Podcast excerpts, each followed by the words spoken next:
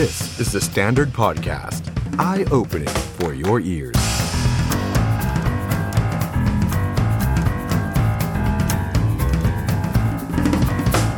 สวัสดีครับคุณผู้ชมครับ ต้อนรับเข้าสู่ The Standard Now ครับ วันนี้วันพุธที่ 12 พฤษภาคม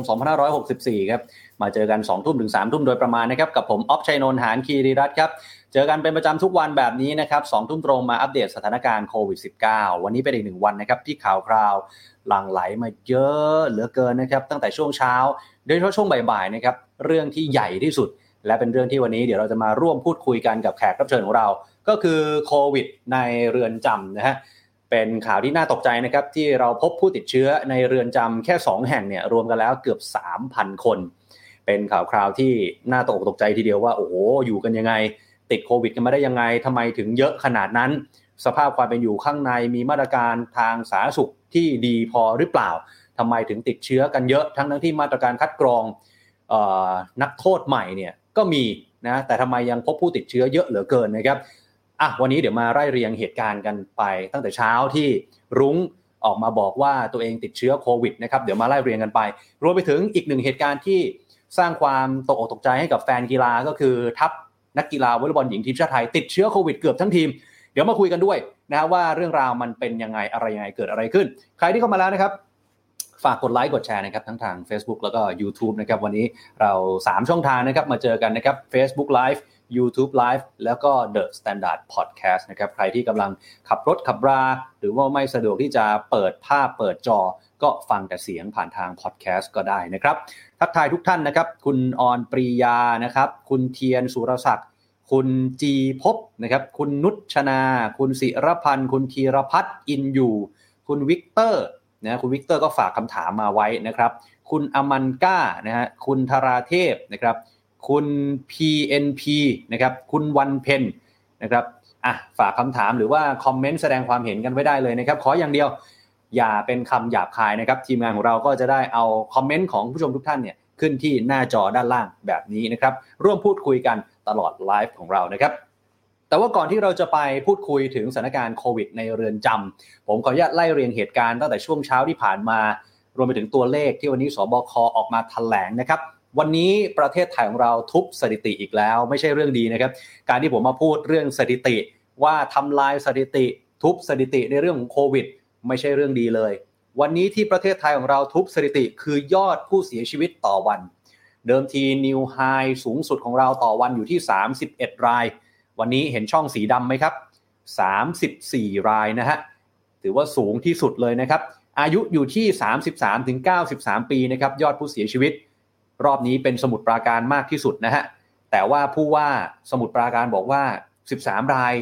ไม่ได้เสียชีวิตในวันเดียวกันนะครับ แต่ว่าเป็นยอดสะสมตลอดสัปดาห์ ที่มีการเคลียร์ข้อมูล แล้วก็สรุปรวบยอดส่งให้กับทางสบคเห็นไหมฮะสมุดปราการ 13 รายหลายคนก็ตกใจโอ้โหสมุดปราการเสียชีวิตรวดเดียว 13 รายเลยหรือเปล่า รองผู้ว่าบอกไม่ใช่นะฮะเป็นยอดรวมนะครับ แต่ทีนี้สิ่งสำคัญเนี่ยนะฮะอีกหนึ่งเรื่องก็คือยอดผู้ติดเชื้อรายใหม่เรายังไม่ได้ลดลงนะฮะ1,983 ราย ตรงนี้ก็ยังสูงอยู่นะครับรวมผู้ป่วยยืนยันจะ 90,000 แล้วนะครับ8,000 88,907 ราย ไม่แน่ใจว่าพรุ่งนี้อาจจะทะลุ 90,000 นะครับ 88,000 เนี่ย เป็นของระลอกเมษายนนี่ 60,000 แล้วนะฮะ ทีนี้ปัจจัยเสี่ยงของคนที่เสียชีวิตแน่นอนครับ ก็เป็นผู้สูงอายุ เรื่องของโรคประจำตัว วันนี้สบคพูดถึงอีกหนึ่งเรื่องครับ คือโรคปอดครับโรคปอดก็เป็นปัจจัยเสี่ยงเพราะอย่างที่เราทราบกันนะว่าเชื้อโควิดเนี่ยมันลงปอดถูกไหมครับ ทีนี้ก่อนหน้านี้ผู้เชี่ยวชาญก็ออกมาระบุชัดเจนนะครับว่าคนที่สูบบุหรี่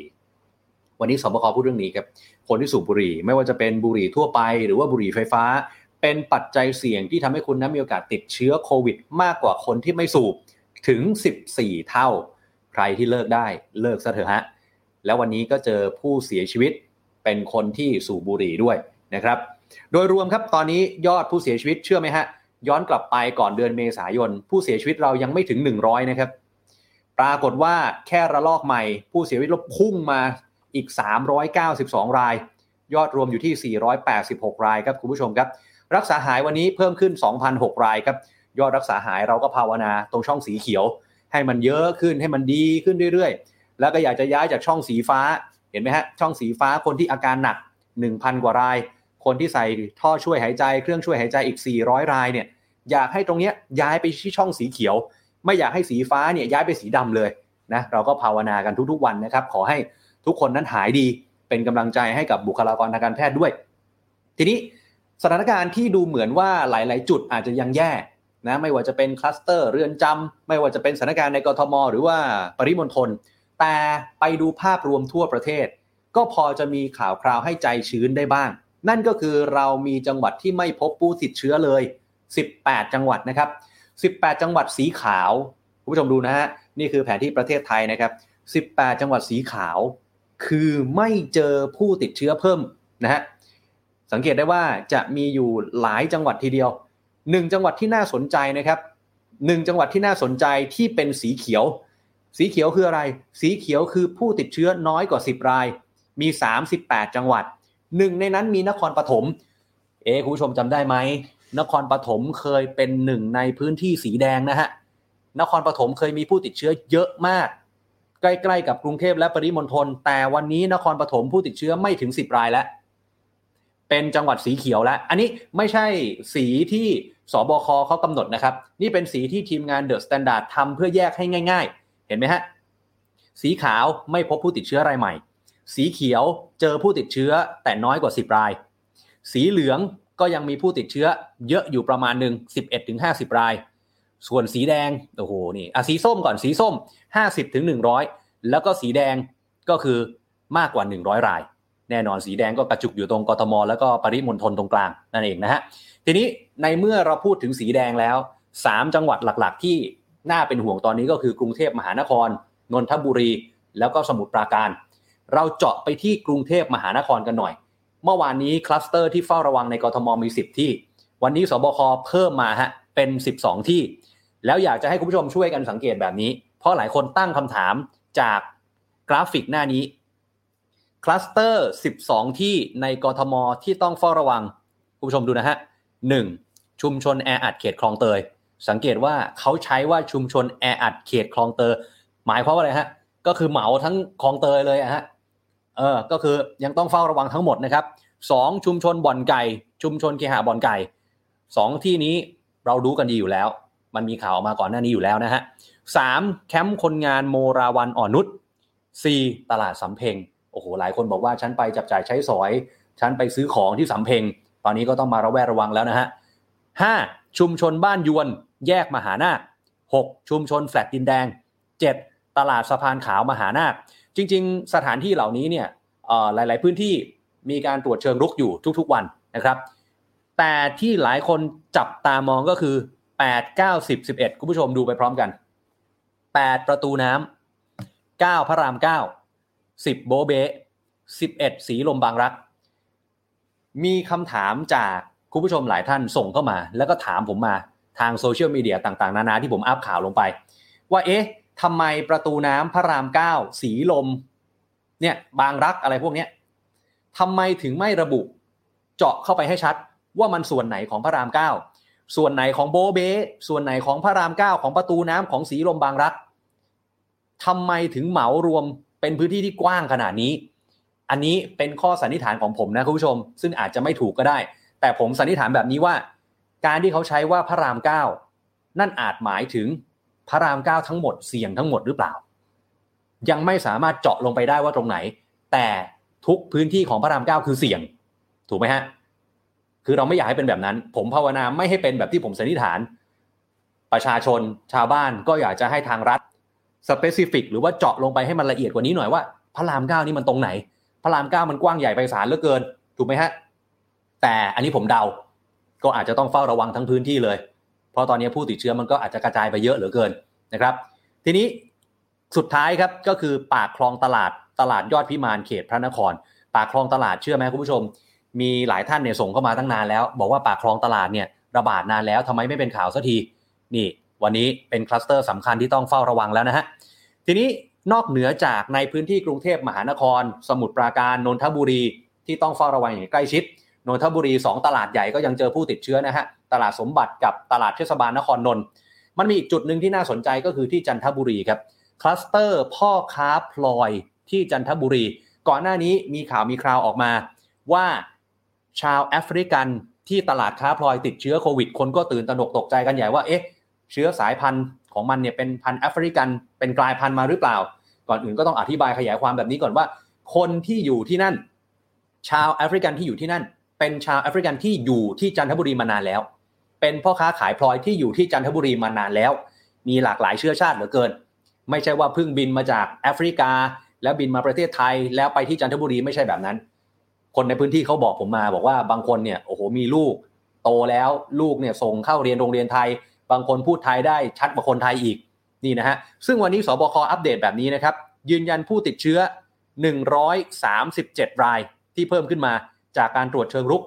992 ราย เปอร์เซ็นต์ตรงนี้ค่อนข้างสูงนะฮะคิดเป็นเกือบเกือบ 14เปอร์เซ็นต์แปลว่าคลัสเตอร์ตลาดพ่อค้าพลอย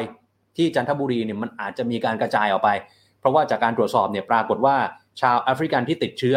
ก็ได้นำเชื้อไปติดคนไทยที่บ้าน ไปติดญาติพี่น้อง ไปติดครอบครัว ก็มีรายงานมาแล้ว แต่สิ่งหนึ่งที่สบคยืนยันคือผู้ติดเชื้อทั้งหมด ได้นำเชื้อไปตรวจทางห้องปฏิบัติการ ยังยืนยันว่ายังไม่พบ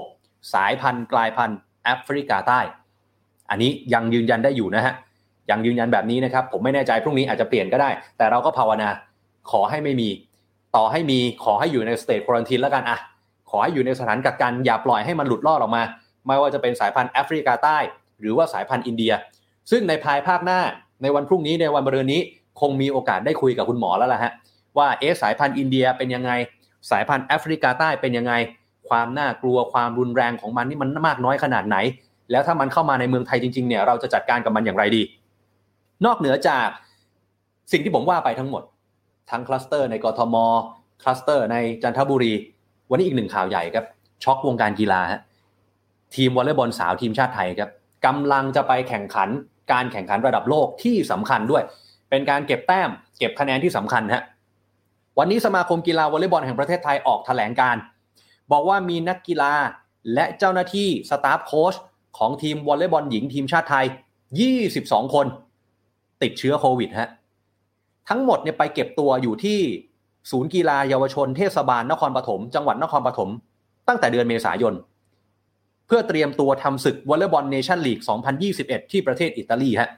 คุณผู้ชมดูนะฮะจากประกาศนี้จะเห็นว่าบรรทัดบนบนเนี่ยเขาบอกว่ามีนักวิทยาศาสตร์การกีฬา 4 คน ที่มีความใกล้ชิดกับนักกีฬามาก โดยเฉพาะสนับสนุน การทำร่างกายหลังฝึกซ้อม นักวิทยาศาสตร์การกีฬา 4 คนติดโควิด พอนักวิทยาศาสตร์การกีฬา 4 คนติดโควิดปั๊บก็เลยพานักกีฬาสตาฟโค้ชเจ้าหน้าที่ทั้งหมดไปตรวจหาเชื้อ ปรากฏ 22 รายติดโควิดนะครับ นี่คือที่มาที่ไปนะฮะเราไม่ได้โทษนะครับว่าเจ้าหน้าที่เนี่ยติดมาก่อนหรือเปล่า แล้วเป็นคนเอามาแพร่เชื้อหรือเปล่า อันนี้เรายังไม่ทราบบางทีนักกีฬาอาจจะติดก่อนก็ได้ แล้วไปแพร่เชื้อให้คนอื่น เราก็ไม่รู้ว่าใครเป็นรายที่ศูนย์หรือว่าเป็นต้นต่อ แต่ทั้งนี้ทั้งนั้นได้ข่าวว่าอาจจะต้องถอนตัวจากการแข่งขัน วอลเลย์บอลนานาชาติ ที่กำลังจะเกิดขึ้นที่ประเทศอิตาลี แต่อัปเดตล่าสุดผมเพิ่งเห็นข่าวเมื่อกี้นะฮะอาจจะมีการเจราจาต่อรอง ถึงได้ใช้คำว่าอาจจะคือข่าวที่ออกมาตอนเช้าเนี่ยเขาบอกว่าถอนตัว แต่เหมือนว่ามีการพูดคุยกับสมาพันธ์สมาคมวอลเลย์บอลระดับโลกแล้วล่ะ ว่าเอ๊ะจะเอายังไงต่อพรุ่งนี้น่าจะมีคำตอบที่ชัดเจนว่าตกลงทีมชาติไทยจะเอายังไงกับรายการนี้ ทั้งนี้ทั้งนั้นคุณผู้ชมฮะพอข่าวนี้เผยแพร่ออกไป คนนี่ชาวเน็ต ชาวเน็ตบ้านเรานี่สุดยอดฮะไปขุดภาพครับ ขุดภาพขุดคลิป นายกสมาคมกีฬาวอลเลย์บอลแห่งประเทศไทย ไปเยี่ยมเยียนแคมป์ของนักกีฬาคุณผู้ชมดูภาพนี้ฮะภาพนี้เหตุการณ์เกิดขึ้น 22 เมษายนไม่นานนะครับ นายกสมาคมพร้อมกับทีมผู้บริหารไปเยี่ยมเยียนนักกีฬาวอลเลย์บอลหญิงทีมชาติไทย ปรากฏไม่ใส่หน้ากากอนามัยฮะเอาละสิ คนวิพากษ์วิจารณ์กันเพียบเลย ท่านนายกสมาคมไปเยี่ยมทำไมไม่ใส่แมส นักกีฬาเนี่ยเขาใส่อยู่แล้ว แต่ท่านนายกทำไมไม่ใส่นะฮะก็ออกมาวิพากษ์วิจารณ์กันว่ามันไม่เหมาะสม บางคนเรียกร้องถึงขนาดว่าอยากให้ท่านนายกสมาคมกีฬาวอลเลย์บอลเนี่ยลาออกจากตำแหน่งเลยนะครับ เพื่อรับผิดชอบกับเหตุการณ์ที่เกิดขึ้น ว่าทำให้ทีมวอลเลย์บอลสาวไทยเสียหาย ไม่ได้ไปแข่งการแข่งขันระดับโลกที่อิตาลีถึงขนาดนั้นเลย ล่าสุดเนี่ยผมมีโอกาสได้ไปฟังเสียงสัมภาษณ์ ของท่านเลขาธิการนะสมาคมกีฬาวอลเลย์บอลแห่งประเทศไทย ท่านบอกว่าท่านนายกสมาคมเนี่ยไปตรวจหาเชื้อมาก่อนแล้ว ก่อนที่จะไปเยี่ยมเยียนนักกีฬา เพราะฉะนั้นท่านไม่พบเชื้อ แต่ผมก็อยากจะเรียนด้วยความเคารพจริง ๆ ต่อให้เราไม่พบเชื้อในตอนนี้ ไม่ได้แปลว่าเราจะแพร่เชื้อไม่ได้ถูกไหมฮะคนที่ไม่พบเชื้อวันนี้ พรุ่งนี้อาจจะเจอเชื้อยังมีเลย เห็นไหมฮะหรือเมื่อวานนี้ที่เรารายงานกันไป และเป็นข่าวเป็นคราว ผู้ประกาศข่าวช่องห้าคุณชนรัศมี ตรวจรอบแรก ไม่เจอตรวจรอบสองเจอ ตรวจรอบสามไม่เจอ ตรวจรอบสี่เจอเห็นไหมฮะ มันยังกลับไปกลับมาได้เลย เพราะฉะนั้นมันไม่มีอะไรรับประกันครับ แล้วตอนนี้ทุกพื้นที่เขาบอกให้ใส่หน้ากากอนามัย เวลาออกนอกเคหสถานคำถามคือท่านนายก ออกนอกเคหสถาน ไปที่สถานที่เก็บตัวทำไมท่านนายกไม่ใส่แมสครับด้วยความเคารพมันไม่เกี่ยวนะฮะว่าใครจะมีเชื้อไม่มีเชื้อ แต่ตอนนี้ทุกคนต้องใส่หน้ากากอนามัยนะฮะเอาล่ะ เดี๋ยวตามกันต่อเรื่องของทีมวอลเลย์บอลสาวทีมชาติไทยว่าตกลงจะได้แข่งไหม แต่โอกาสที่จะไม่ได้แข่งเนี่ยสูงทีเดียวนะครับผู้ชมครับอีกหนึ่งข่าวใหญ่วันนี้ฮะคือเรื่องของสถานการณ์การฉีดวัคซีนโควิด -19 วันนี้ออกมาจากปากของเจ้ากระทรวง คุณอนุทินชาญวีรกูลพูดเองเลยนะครับ หลังจากนี้ให้แต่ละจังหวัดไปจัดการการฉีดวัคซีนแบบ walk in ได้เลย หมายความว่าอะไร หมายความว่าฉีดแบบไม่ต้องนัด ก่อนหน้านี้ใครจะฉีดวัคซีนต้องลงทะเบียนผ่านหมอพร้อมถูกไหมฮะ แต่ตั้งแต่เดือนมิถุนายนเป็นต้นไป คุณอนุทินบอกแล้วนะครับ ว่าที่ประชุมคณะกรรมการวัคซีนแห่งชาติ ได้บอกแล้วว่า หลังจากนี้รูปแบบการฉีดวัคซีนจะเป็น 3 แบบด้วยกันคุณผู้ชม 1. ผ่านหมอพร้อม ใครที่นัดไว้ตามนัดตามเดิมฮะไม่ได้ยกเลิกนะ มีหลายคนส่งมาถามผมว่าอ้าว walk in คืออะไร แล้วที่จองไปที่หมอพร้อมแปลว่ายกเลิกหรือเปล่าไม่ใช่นะครับ ที่จองผ่านหมอพร้อมยังเป็นไปตามเดิม คุณได้คิววันไหน พ่อแม่คุณได้คิววันไหน โรงพยาบาลไหนยังเป็นไปตามเดิม อธิบายให้ชัดแบบนี้ 2. คนที่นัดหมายเป็นกลุ่มเป็นก้อน ผ่านองค์กรภาครัฐ องค์กรภาคเอกชน รวมตัวกันมา อันนี้ได้ 3. ฉีดวัคซีนแบบไม่นัดหมายล่วงหน้าหรือว่า walk in ก็ walk in ก็ตามตรงตามตัวฮะเดินเข้าไป ก็คือเดินเข้าไปฉีดเลย แต่ทั้งนี้ทั้งนั้นผมย้ำแบบนี้ คุณอนุทินบอกว่าดำเนินการได้เลย ขึ้นอยู่กับผู้ว่าแต่ละจังหวัด ผมยกตัวอย่าง เช่น สมมุติกทม พรุ่งนี้ผู้ว่าอัศวินบอกว่าผมพร้อมแล้วกทมที่เซ็นทรัลลาดพร้าวสามารถเปิดให้คนเข้าเดินเข้ามาได้เลยเพราะโคต้าวันนี้เหลือสมมตินะฮะอันนี้สมมติอย่าไปไปตัดคลิปไปแชร์ต่อแล้วบอกผมพูดนะ ผมสมมุติเฉยๆนะฮะสมมติผู้ว่าบอกพรุ่งนี้เซ็นทรัลลาดพร้าวมีโคต้าพันคน มีคนลงทะเบียนมา 600งั้นไม่เป็นไร 400 คุณ walk in เข้ามาฉีดได้เลย อ่าอาจจะเป็นแบบนี้กรณีแบบนี้ได้ เพราะวันนี้คุณอนุทินบอก จังหวัดไหนพร้อมดำเนินการได้ทันที แต่จะเอาชัวร์ก็คือเริ่มมิถุนายนเป็นต้นไป ทีนี้หลังจากนี้เนี่ยก็เป็นไปตามที่คุณหมอหลายท่านแนะนำเอาไว้ ก็คือจะปรับแผนแล้วฮะประเทศไทยของเราจะใช้การฉีดวัคซีนเข็มแรกแบบปูพรมไม่จำกัด แค่พื้นที่ระบาดให้ดำเนินการฉีดวัคซีนเข็มแรกให้เร็วที่สุดทุกพื้นที่เลยนะฮะ โดยแต่ละจังหวัดเหมือนต้องแข่งกันตอนนี้ แต่ละจังหวัดต้องพยายามฉีดวัคซีนให้ได้อย่างน้อย 70%ของจำนวนประชากรในจังหวัดนั้นๆ คุณแข่งกันเลยฮะ ตอนนี้ลำปางเข้าวินไปแล้ว เพราะว่าเกิน100%บุรีรัมย์ออกมาบอกวันนี้ได้3 0 0 0 0 0คน ไม่แน่ใจประชากรบุรีรัมย์เท่าไหร่ แต่แข่งกันแบบนี้โอเค แข่งกันฉีดเยอะนะฮะจังหวัดไหนยังฉีดน้อยอยู่ อันนี้ต้องเร่งหน่อยนะครับคุณหมอโอภาสการกวินพงศ์อธิบดีกรมควบคุมโรคบอกเองนะครับ นะฮะเพราะฉะนั้นปูพรมเลยฉีดเข็มแรก แต่ทั้งนี้ทั้งนั้น ใครที่เป็น walk in ย้ำนะฮะใครที่เป็น walk in ที่เดินไปฉีดเอง หรือผ่านระบบอะไรไม่รู้ต่างๆ นานาเนี่ยทุกคนยังต้องไปเข้าลงทะเบียนผ่านหมอพร้อม เพราะอะไรต้องติดตามผลฮะต้องติดตามผลว่าอาคุณฉีดเข็มแรกโดสแรกไปแล้ว มีอาการข้างเคียง มีอาการไม่พึงประสงค์อย่างไร เจ็บแขนไข้ขึ้นหรือยังไง เพื่อให้ทางสอทอเนี่ยตรวจสอบได้ หรือถ้าเป็นต่างจังหวัดอสมก็ตรวจสอบได้ แล้วก็จะได้นัดหมายเข็มที่ 2 ว่าจะมาฉีดเมื่อไหร่อะไรยังไง นี่นะฮะอ้าวทีนี้ทั้งนี้ทั้งนั้นครับนี่คือเรื่องของการฉีดวัคซีนนะครับที่เราต้องเร่งละต้องเร่งให้มันเร็วมากยิ่งขึ้น แต่วันนี้อีกหนึ่งข่าวใหญ่ครับมาตั้งแต่ช่วงเช้าเช้าเลยนะฮะคุณรุ้งปนัสยาครับเพิ่งจะออกมาจากเรือนจำได้ไม่กี่วัน โพสต์ Facebook คุณรุ้งนี่เป็นแกนนำกลุ่มราษฎร อยู่ในเรือนจำมาหลายสิบวัน พอออกจากเรือนจำมาปั๊บ 6 พฤษภาคม วันนี้โพสต์ว่าติดเชื้อโควิดนะฮะ แล้วก็ไปรับการรักษาที่โรงพยาบาลธรรมศาสตร์เฉลิมพระเกียรติ คุณรุ้งบอกว่าขอโทษทุกคนที่ได้มาสัมผัสหรือว่าใกล้ชิด ไม่คิดว่าตัวเองจะติด แล้วก็โพสต์ไทม์ไลน์ว่า 6 พฤษภาคมเนี่ยออกมาจากเรือนจำก็พยายามไปตรวจหาเชื้อแล้ว แต่ว่าทางโรงพยาบาลเนี่ยก็ไม่ได้ให้ตรวจ เพราะบอกคุณรุ้งว่าคุณรุ้งเนี่ยไม่ได้เสี่ยง ไม่ได้อยู่ในกลุ่มเสี่ยง ไม่ได้มีอาการ ก็เลยไม่ได้ตรวจนะฮะ หลังจากนั้น 7-9 พฤษภาคมอยู่บ้าน 10พฤษภาคม รู้สึกแหมต้องไปตรวจอะก็เลยไปตรวจไปสวอปแบบ drive thru ตอนบ่าย หลังจากนั้น 11 พฤษภาคมเมื่อวานนี้ คุณรุ้งไปที่หน้าเรือนจำตอนเวลา 18นาฬิกา30 นาทีถึง2ทุ่มครึ่งจำได้ไหมฮะ ก็คือช่วงเวลาที่ปล่อยตัวเพนกวินปล่อยตัวแอมมี่เดอะบอททอมบลูคุณรุ้งก็ไปเฝ้าสังเกตการไปรอรับเพื่อนเหมือนกัน พร้อมกับบรรดาสื่อมวลชน โอ้โห มากมายหลายแขนงเหลือเกินเมื่อวานนี้ ได้ข่าวว่าสื่อมวลชนแทบจะทุกคนก็ต้องกักตัวเหมือนกันนะฮะ เพราะว่าทุกคนเนี่ยก็เจอคุณรุ้งกันหมดเลย แล้วคุณรุ้งเนี่ยรู้ผลว่าติดโควิดตอนสองทุ่มครึ่ง ทีนี้ทั้งนี้ทั้งนั้นคุณผู้ชมฮะ คุณรุ้งยังบอกว่าคนในครอบครัวเนี่ยไม่มีใครอยู่ในกลุ่มเสี่ยงนะ ไม่มีใครมีอาการ แต่ล่าสุดก่อนที่เราจะเข้ารายการ พี่สาวของคุณรุ้งฮะ คุณเมเมทาวี ก็บอกว่าตัวเองติดเชื้อโควิดเหมือนกันนะ หลังจากที่น้องสาวทราบผลตรวจเมื่อวานนี้ ผลตรวจของคุณเมย์ก็ยืนยันว่าติดเชื้อ เบื้องต้น แจ้งคนใกล้ชิดแล้วให้คนใกล้ชิดเนี่ยไปตรวจหาเชื้อนะฮะก็ไม่รู้แล้วตอนนี้ว่าเชื้อมาจากไหน แต่คุณรุ้งได้โพสต์เอาไว้คาดการว่าเชื้อน่าจะมาจากในเรือนจำคือคุณรุ้งโพสต์รายละเอียดแบบนี้ฮะคุณรุ้งบอกว่าตัวเองเนี่ยตรวจหาเชื้อครั้งล่าสุดในเรือนจำเนี่ยคือ 22 เมษายน 5 พฤษภาคมก่อนที่จะถูกปล่อยตัวออกมา รุ้งออกมาวันที่ 6 5เนี่ยรุ้งบอกว่า ทราบข่าวว่ามีคนติดเชื้อในเรือนจำมากกว่า 50 คน และคาดว่าน่าจะมีอีกมหาศาล อันนี้คุณรุ้งเขาโพสต์เอาไว้ตอนเช้านะฮะ ก่อนที่ราชทันจะมาถแถลง เขาโพสต์เอาไว้แบบนี้ ทีนี้คุณผู้ชมครับ เรามาสรุปกันหน่อย ว่าจนถึงปัจจุบันเนี่ยจำเลยคดีทางการเมืองที่ติดโควิด มีแล้ว 9 คน ซึ่ง 9 คนนี้เนี่ยคือคนที่เคยเข้าเรือนจำนะฮะ มีคุณชูเกียรติแสงวงหรือว่าจัสติน มีทนายอานนท์นำพา ตอนนี้ก็ยังรักษาตัวอยู่ที่โรงพยาบาลนะฮะไม่รู้อาการเป็นยังไงบ้าง มีคุณพรชัยเป็นชาวปากากยอวัย 37 ปี อันนี้ที่เชียงใหม่ อันนี้ทราบว่าติดหลังจากที่ปล่อยตัวแล้วเหมือนกันเหมือนคุณรุ้งเลย คุณรุ้งก็ปล่อยตัวแล้ว แล้วก็ค่อยมาพบเชื้อนะฮะ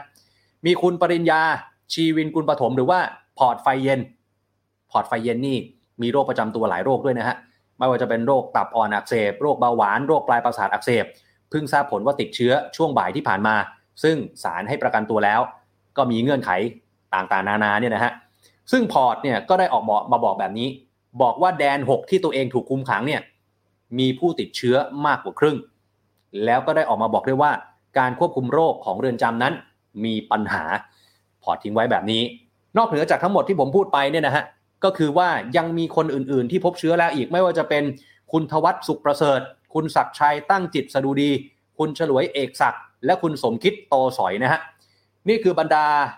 นักเคลื่อนไหวทางการเมือง ที่พบว่าติดเชื้อโควิด หลังจากที่เข้าไปในเรือนจ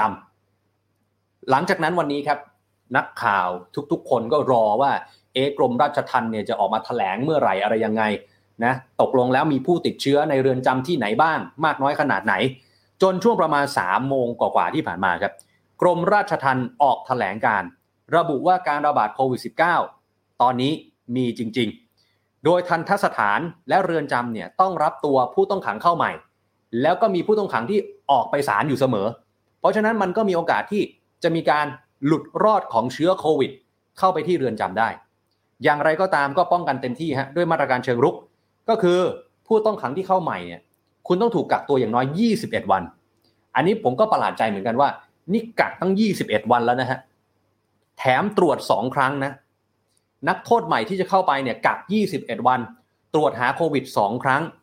ก่อนที่ผู้ต้องขังจะพ้นระยะแยกกักโรค แล้วก็ถึงจะปล่อยเข้าเรือนจำก็ดูมาตรการจะโอเค ในเบื้องต้นนะฮะในตรงนี้นะ แต่ว่าหลังจากนั้นจะเป็นยังไงเนี่ย เดี๋ยวได้คุยกับแขกรับเชิญของเรา แล้วก็ได้ประกาศงดเยี่ยมญาติทั่วประเทศจนถึงวันที่ 31 พฤษภาคม กรมราชทัณฑ์ยืนยันนะฮะว่าควบคุมสถานการณ์ได้แน่นอน ก็ยกตัวอย่างเรือนจำนาราธิวาสที่ก่อนหน้านี้ก็มีข่าวมีคราว ว่าพบผู้ติดเชื้อจำนวนมาก ก็ยืนยันว่าไม่มียอดผู้ติดเชื้อในเรือนจำอีกแล้วนะฮะอันนี้เป็นภาพบรรยากาศในเรือนจำที่เราเอามาให้ดูกันนะครับ ซึ่งรายงานล่าสุดครับ ผลการตรวจเชิงรุกทั้งเจ้าหน้าที่ทั้งผู้ต้องขัง ตรวจทั้งหมด 100%แล้วนะฮะสองที่ด้วยกันคุณผู้ชมครับ ทันทสถานหญิงกลางครับ มีผู้ติดเชื้อรวม 1,040 ราย เยอะมากนะครับ และเรือนจำพิเศษกรุงเทพ มีผู้ติดเชื้อรวม 1,795 ราย รวม 2 ที่ 2,835 ราย เกือบเกือบ 3,000 รายนะครับ และทุกรายตอนนี้อยู่ที่โรงพยาบาลสนาม ซึ่งรายไหนที่มีอาการหนัก ทางเจ้าหน้าที่ก็จะย้ายออกไปรักษาภายนอกที่โรงพยาบาลด้านนอก ทีนี้กรมราชทัณฑ์ก็ยืนยันว่ามีการตรวจเชิงรุกแล้ว 17,000 ครั้งทำให้คัดแยกผู้ติดเชื้อได้อย่างรวดเร็ว แต่ทั้งนี้ทั้งนั้นคุณผู้ชมฮะ หลายคนก็ตั้งคำถามตัวโตๆเสียงดัง ๆ ไป ว่าถ้าวันนี้รุ้งไม่ติดเชื้อ แล้วรุ้งไม่ออกมาพูด เราจะได้รู้ยอดเกือบ 3,000 รายวันนี้ไหมฮะกรมราชทัณฑ์จะออกมาแถลงไหม อันนี้หลายคนตั้งคำถาม ส่วนตัวเลขที่ผมพูดไปเมื่อกี้เกือบ 3,000 รายเนี่ยคิดเป็นกี่เปอร์เซ็นต์ของจำนวนผู้ต้องขัง เรือนจำพิเศษกรุงเทพมีผู้ต้องขัง 3,200 กว่าราย พบผู้ติดเชื้อ 1,795 คิดเป็น 55%เท่ากับเกินครึ่งนะฮะ เรือนจำพิเศษกรุงเทพเท่ากับติดเชื้อเกินครึ่งของผู้ต้องขังทั้งหมด ส่วนทันทสถานหญิงกลางมีผู้ต้องขัง 4,518 ราย ติดเชื้อไป 1,040 ราย คิดเป็น 23%เป็นตัวเลขที่สูงมากนะครับ น่าตกใจนะฮะ และที่สำคัญเนี่ยนี่แค่ 2 ที่นะฮะ ยังไม่รู้ข้อมูลในสถานที่อื่นๆนะฮะ เรือนจำอื่นๆจะเป็นยังไงยังไม่รู้เลยนะครับ ได้ข่าวว่าพรุ่งนี้คุณสมศักดิ์เทพสุทิน รัฐมนตรียุติธรรมเนี่ยท่านจะออกมาแถลงเรื่องนี้ด้วยตัวเองช่วงบ่ายๆด้วยอะเดี๋ยวรอติดตาม เดี๋ยวรอติดตามว่า ท่านจะแถลงว่าอะไรนะฮะส่วนอีกหนึ่งมุมฮะจากไอรอครับไอรอก็บอกว่า จริง ๆ มีข้อมูลจาก World Prison Brief ครับรายงานสถิติเกี่ยวกับเรือนจำทั่วโลก เดี๋ยววันนี้ได้คุยกับคุณเป๋ายิ่งชีพด้วยเนี่ยนะฮะไอรอบอกว่า สถิติเนี่ยพบว่าไทยอยู่อันดับที่ 6 ของประเทศที่มีผู้ต้องขังในเรือนจำมากที่สุดในโลก นี่นะฮะทำเป็นกราฟิกออกมา ในสัดส่วนคือ 449 คนต่อประชากรแสนคน โดยมีสภาพความแออัดในเรือนจำและระบบระบายอากาศที่ไม่ดีนัก ไอรอก็เลยมีข้อเสนอแบบนี้ฮะบอกว่าให้พิจารณาปล่อยตัวผู้ต้องขังชั่วคราวสำหรับคนที่มีโรคประจำตัว หรือว่าตั้งครรภ์ และผู้ต้องขังที่คดียังไม่ถึงที่สิ้นสุดนี่รวมไปถึงการพักโทษตามเกณฑ์ปกติอะพูดง่ายๆ ผมสรุปแบบนี้ง่าย ๆ แล้วกัน เดี๋ยวได้คุยกับคุณเป๋าด้วยเนี่ยนะฮะก็คือว่าคือพยายามลดจำนวนนักโทษในเรือนจำออกมา กระจายออกไป คือพูดง่ายๆคุณผู้ชม คือการเว้นระยะห่างในเรือนจำเนี่ย ผมไม่แน่ใจว่ามันจะทำได้มากน้อยขนาดไหน เดี๋ยวได้คุยกับแขกรับเชิญของเรา แต่โควิดโควิดเนี่ย มันต้องเว้นระยะห่างถูกไหมฮะ เพราะฉะนั้นทำได้หรือเปล่า เดี๋ยวได้รู้กัน ขณะที่ Amnesty International ประเทศไทยครับ ออกจดหมายถึงกระทรวงยุติธรรม และสำนักงานประธานสารดีกา เรียกร้องให้ดำเนินการอย่างเร่งด่วน เพื่อพิจารณาจัดสรรมาตรการที่สอดคล้อง กับหลักการคุ้มครองสิทธิเสรีภาพของผู้ต้องขัง และนักโทษในภาวะที่มีโรคระบาดเพื่อลดความรุนแรงของการระบาดในเรือนจำและลดการคุมขังที่ไม่จำเป็นทุกขั้นตอนนี่คือสถานการณ์โควิด -19 ล่าสุดประจำวันนี้นะครับ ซึ่งมีเรื่องใหญ่ๆเนี่ย อยู่ 2 จุดด้วยกัน ก็คือนักกีฬาวอลเลย์บอลหญิงทีมชาติไทยที่ติดโควิดแทบจะยกทีม กับเรื่องโควิดในเรือนจำที่ตัวเลขผู้ติดเชื้อสูงซะน่าตกใจเหลือเกินเอาละครับวันนี้แขกรับเชิญของเรา 3 ท่านที่จะมาร่วมพูดคุยกันเรื่องของโควิดในเรือนจำสองท่านครับ เป็นคุณโตโต้ปิยรัตน์จงเทพ แกนนำกลุ่มวีโวและคุณพลอยหัตไทยรัตน์แก้วสีคราม อดีตผู้ต้องขังในคดีชุมนุมหน้าศาลอาญาสวัสดีทั้งสองท่านนะครับ สวัสดีครับสวัสดีค่ะ และอีกหนึ่งท่านครับคุณเป๋ายิ่งชีพครับผู้จัดการโครงการอินเทอร์เน็ตเพื่อประชาชนหรือว่า iLaw ครับสวัสดีครับคุณเป๋าครับ สวัสดีครับอะมาครบแล้วนะฮะโอ้วันนี้ข่าวโควิดในเรือนจำทั้งสามท่านเห็นข่าวแล้วตกอกตกใจไหมฮะว่ามันเยอะขนาดนี้เลยเหรออะคุณคุณเป๋าผมเข้าใจว่าคุณป๋คดการณ์อะเชิญนะฮะเออพูดอย่างนี้อาจจะฟังดูโหดร้ายนะครับ แต่ผมเข้าใจว่ามันเป็นแบบนี้แหละอ่าอ่า ตั้งแต่ตอนโตโต้เข้าเรือนจำเนาะก็เคยไปเยี่ยมอยู่นะครับ แล้วก็หลายหลายท่านที่รู้จักกันที่เข้าเรือนจำไป แล้วได้โอกาสไปเยี่ยมก็ได้สอบถามทักทายว่าเข้าไปข้างในแล้วมีความเสี่ยงอย่างไร และมีมาตรการอย่างไรนะครับ ตอนนั้นเนี่ยอ่าสิ่งที่ได้ทราบมาก็คือว่าคนที่เข้าไปใหม่ๆ เดี๋ยวให้โตโต้เล่ารายละเอียดแล้วกันนะอ่าครับคนที่เข้าไปใหม่ๆเนี่ยเขากักตัวก็จริง แต่ว่าคำว่ากักตัวนี่คือกักรวมกัน คือไม่ได้กักแยกอ๋อไม่ได้แยกคนที่เข้าพร้อมๆกันเนี่ยวันเดียวกันเนี่ยมียี่สิบสามสิบคนเนี่ยก็อยู่ในห้องเดียวกัน ซึ่งยี่สิบครัสามสิบบคนนี้ก็มาจากคนละคดี มาจากคนละที่มาจากหลากหลายที่มานะครับ ถ้ามีคนหนึ่งติดครับมันก็จะติดอยู่ในยี่สิบสามสิบคนนั่นแหละนะครับ แล้วอ๋อในห้องนั้นเนี่ยก็จะมีคนมาส่งข้าวส่งน้ำส่งอาหาร ถ้ามันมีเชื้ออยู่ในห้องนั้นเนี่ยยังไงซะมันก็มีทางเล็ดรอดออกไป ดังนั้นนี่เป็นสิ่งอืมที่มันมองเห็นอยู่แล้วว่า ถ้าเรือนจำมีมาตรการเพียงเท่านี้ในการดูแลคนที่เข้าไปใหม่ วันหนึ่งเหตุการณ์นี้มันจะเกิดขึ้น และเมื่อมันเข้าสู่พื้นที่เรือนจำได้เมื่อเชื้อโรคเข้าสู่พื้นที่เรือนจำได้ โอกาสที่จะไปต่อยังคนทุกคนในเรือนจำเนี่ยมันเกิดขึ้นได้ภายในเวลาสั้นๆเองไม่กี่วันเพราะสภาพความแออัดที่มันเป็นอยู่แล้วครับเรียกว่ามันมองเห็นอยู่แล้ว แล้วก็เรียกร้องมาตลอดให้เรือนจำต้องทำอะไรก่อนหน้านี้ แต่ว่าวันนี้มันก็เกิดขึ้นจริง ๆแล้วครับ อืมอืมอืมพูดง่ายๆนะว่ามันเป็นสิ่งที่คาดการมาอยู่แล้ว ว่าวันใดวันหนึ่งเนี่ยมันจะต้องเกิดเหตุการณ์แบบนี้นะฮะทีนี้ต้องไปถามสองท่านเลย นะที่ได้เข้าไปออยู่ในเรือนจำแล้วก็เห็นทุกสิ่งทุกอย่างในเรือนจำอย่างคุณโตโต้แล้วก็คุณพลอยเอาเริ่มจากคุณโตโต้ก่อนว่า สถานที่ในเรือนจำเนี่ยมันเป็นยังไงฮะเขามีมาตรการในการควบคุมโรคระบาดโควิด -19 ปฏิบัติตามมาตรการของสาธารณสุขมากน้อยขนาดไหนฮะคุณโตโต้ฮะ ครับก็ต้องเรียนก่อนว่าจริง ๆ แล้วผมมีโอกาสได้ไปใช้บริการทั้งพิเศษทน พิเศษกรุงเทพแล้วก็จังหวัดกาฬสินธุ์นะครับฉะนั้นจะเห็นครับความแตกต่างแล้วก็เอ่อพฤติอ่าการปฏิบัติกับนักโทษ ซึ่งอ่าก็ยแต่อมละรับที่มันเหมืว่าอนกันไหมครับอะไรนะแต่ละที่ก็มีความคล้ายกันในนโยบายหลัก ที่ทางกรมราชทัณฑ์ได้มอบหมายมา เช่นอืมกรณีจะต้องให้กักโรคเนี่ย อันนี้จริงครับเขากักจริง แต่ว่าอืมแต่ละที่ก็จะมีมาตรการกักไม่เหมือนกัน ซึ่งอันนี้ก็เป็นเรื่องที่ผมก็แปลกใจเหมือนกันว่าทำไมแต่ละแต่ละแห่งจึงไม่มีการกักโรคหรือมาตรการที่เหมือนกัน เช่น กรณีทนพิเศษทนเนี่ยนะฮะก็จะอย่างที่พี่เป๋าเรียนไปตอนแรกนะฮะว่าเข้ามาพร้อมกันในวันนั้น ไม่ว่าคุณจะมาจากเอ่อโรงพักไหนศาลไหนก็ตามแต่ ถ้าคุณเข้าวันเดียวกัน นะครับ คุณก็จะไปกักในห้องห้องเดียวกันนะครับอืมสามสิบยี่สิบคนก็ตามแต่นะครับ ก็จะไปอยู่ห้องนั้น ไอ้คนที่ไม่เป็นก็ไม่ทราบหรอก แต่ว่าคนเป็นก็จะรวมอยู่กับคนไม่เป็นนั่นแหละนะครับ ฉะนั้นมีโอกาสเสี่ยงมากที่คน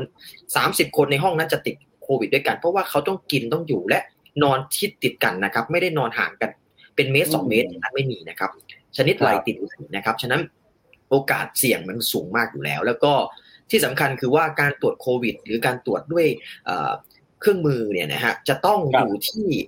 เขาจัดคิวอะฮะไม่ได้ไม่ได้มีอืมโอกาสได้ตรวจวันนั้นเลยไม่ใช่นะครับเขาจะแจ้งก่อนล่วงหน้าว่าอีกสองวันนะอีกสามวันนะหรืออีกพรุ่งวันวันพรุ่งนี้นะแล้วแต่ฮะห้องไหนโชคดีก็จะได้ไวหน่อย ห้องไหนที่เอ่อแพทย์เขาไม่ว่างหรือว่า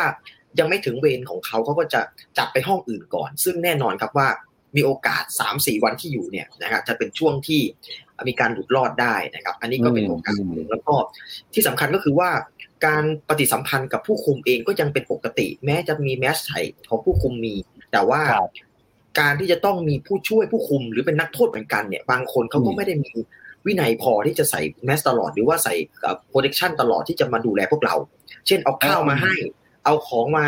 ของฝากมาให้ที่ห้องของเราอย่างเงี้ยนะเขาก็จะครับสามารถที่จะมาเอ่อ ข้องเกี่ยวกับเราได้ปกตินะครับฉะนั้นอันนี้ก็เป็นเรื่องที่ผมคิดว่าก็เป็นสิ่งบกพร่องหรือหละหลวมพอสมควรนะครับ อันนี้ของพิเศษทน ส่วนพิเศษกรุงเทพเนี่ยก็จะเป็นลักษณะคล้ายกันกับพิเศษทน เพียงแต่ว่าจะต่างกว่าหน่อยคือว่าพิเศษกรุงเทพเนี่ย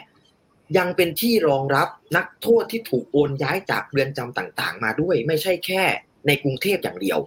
อย่างตอนอืมผมอยู่อย่างเงี้ยก็มีนักโทษที่ล้นเรือนจำจากอ่านครปฐมหรืออ่า นคอ่าหรือราชบุรีอย่างเงี้ยก็จะถูกขายโอนมาขังรวมกับนักโทษของพิเศษกรุงเทพซึ่งมีโอกาสที่จะ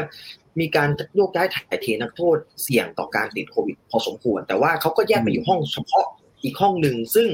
สามสิบสี่สิบคนที่มาด้วยกันก็อยู่แบบนั้นเหมือนกันครับนะครับอืมที่แปลกใจก็คือว่าพิเศษกรุงเทพเนี่ย ตอนนี้ที่ระบาดเนี่ยนะครับ ระบาดในแดนอื่นด้วย ซึ่งไม่ใช่แดนกักโรค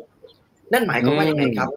นั่นหมายความว่า พิเศษกรุงเทพเนี่ย คุณตั้งว่าคุณให้แดนสองเป็นแดนกักโรค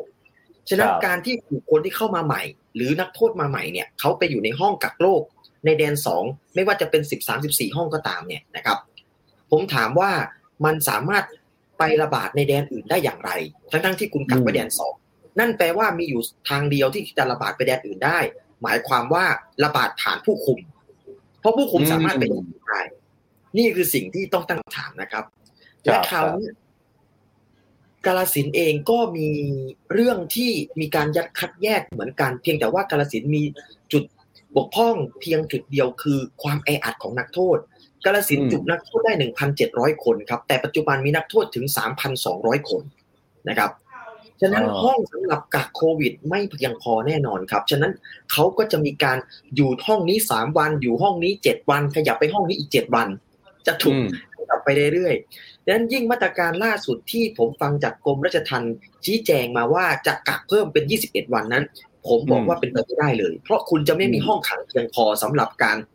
สแปรไว้ให้กับนักโทษแต่ละวันแต่ละวันที่เข้ามา หมายความว่าไงหมายความว่าคุณจะต้องมีห้องพักโทษอย่างน้อย 22 ห้องหรือ 21 ห้องสำหรับกักโรคโดยเฉพาะเพื่อจะเอานักโทษแต่ละวันแต่ละวัน เพื่อให้มันทอนกันไปนะครับ ครบ 24 วัน เอาห้องนั้นออกไปเอาห้องไปเข้ามาอย่างเงี้ย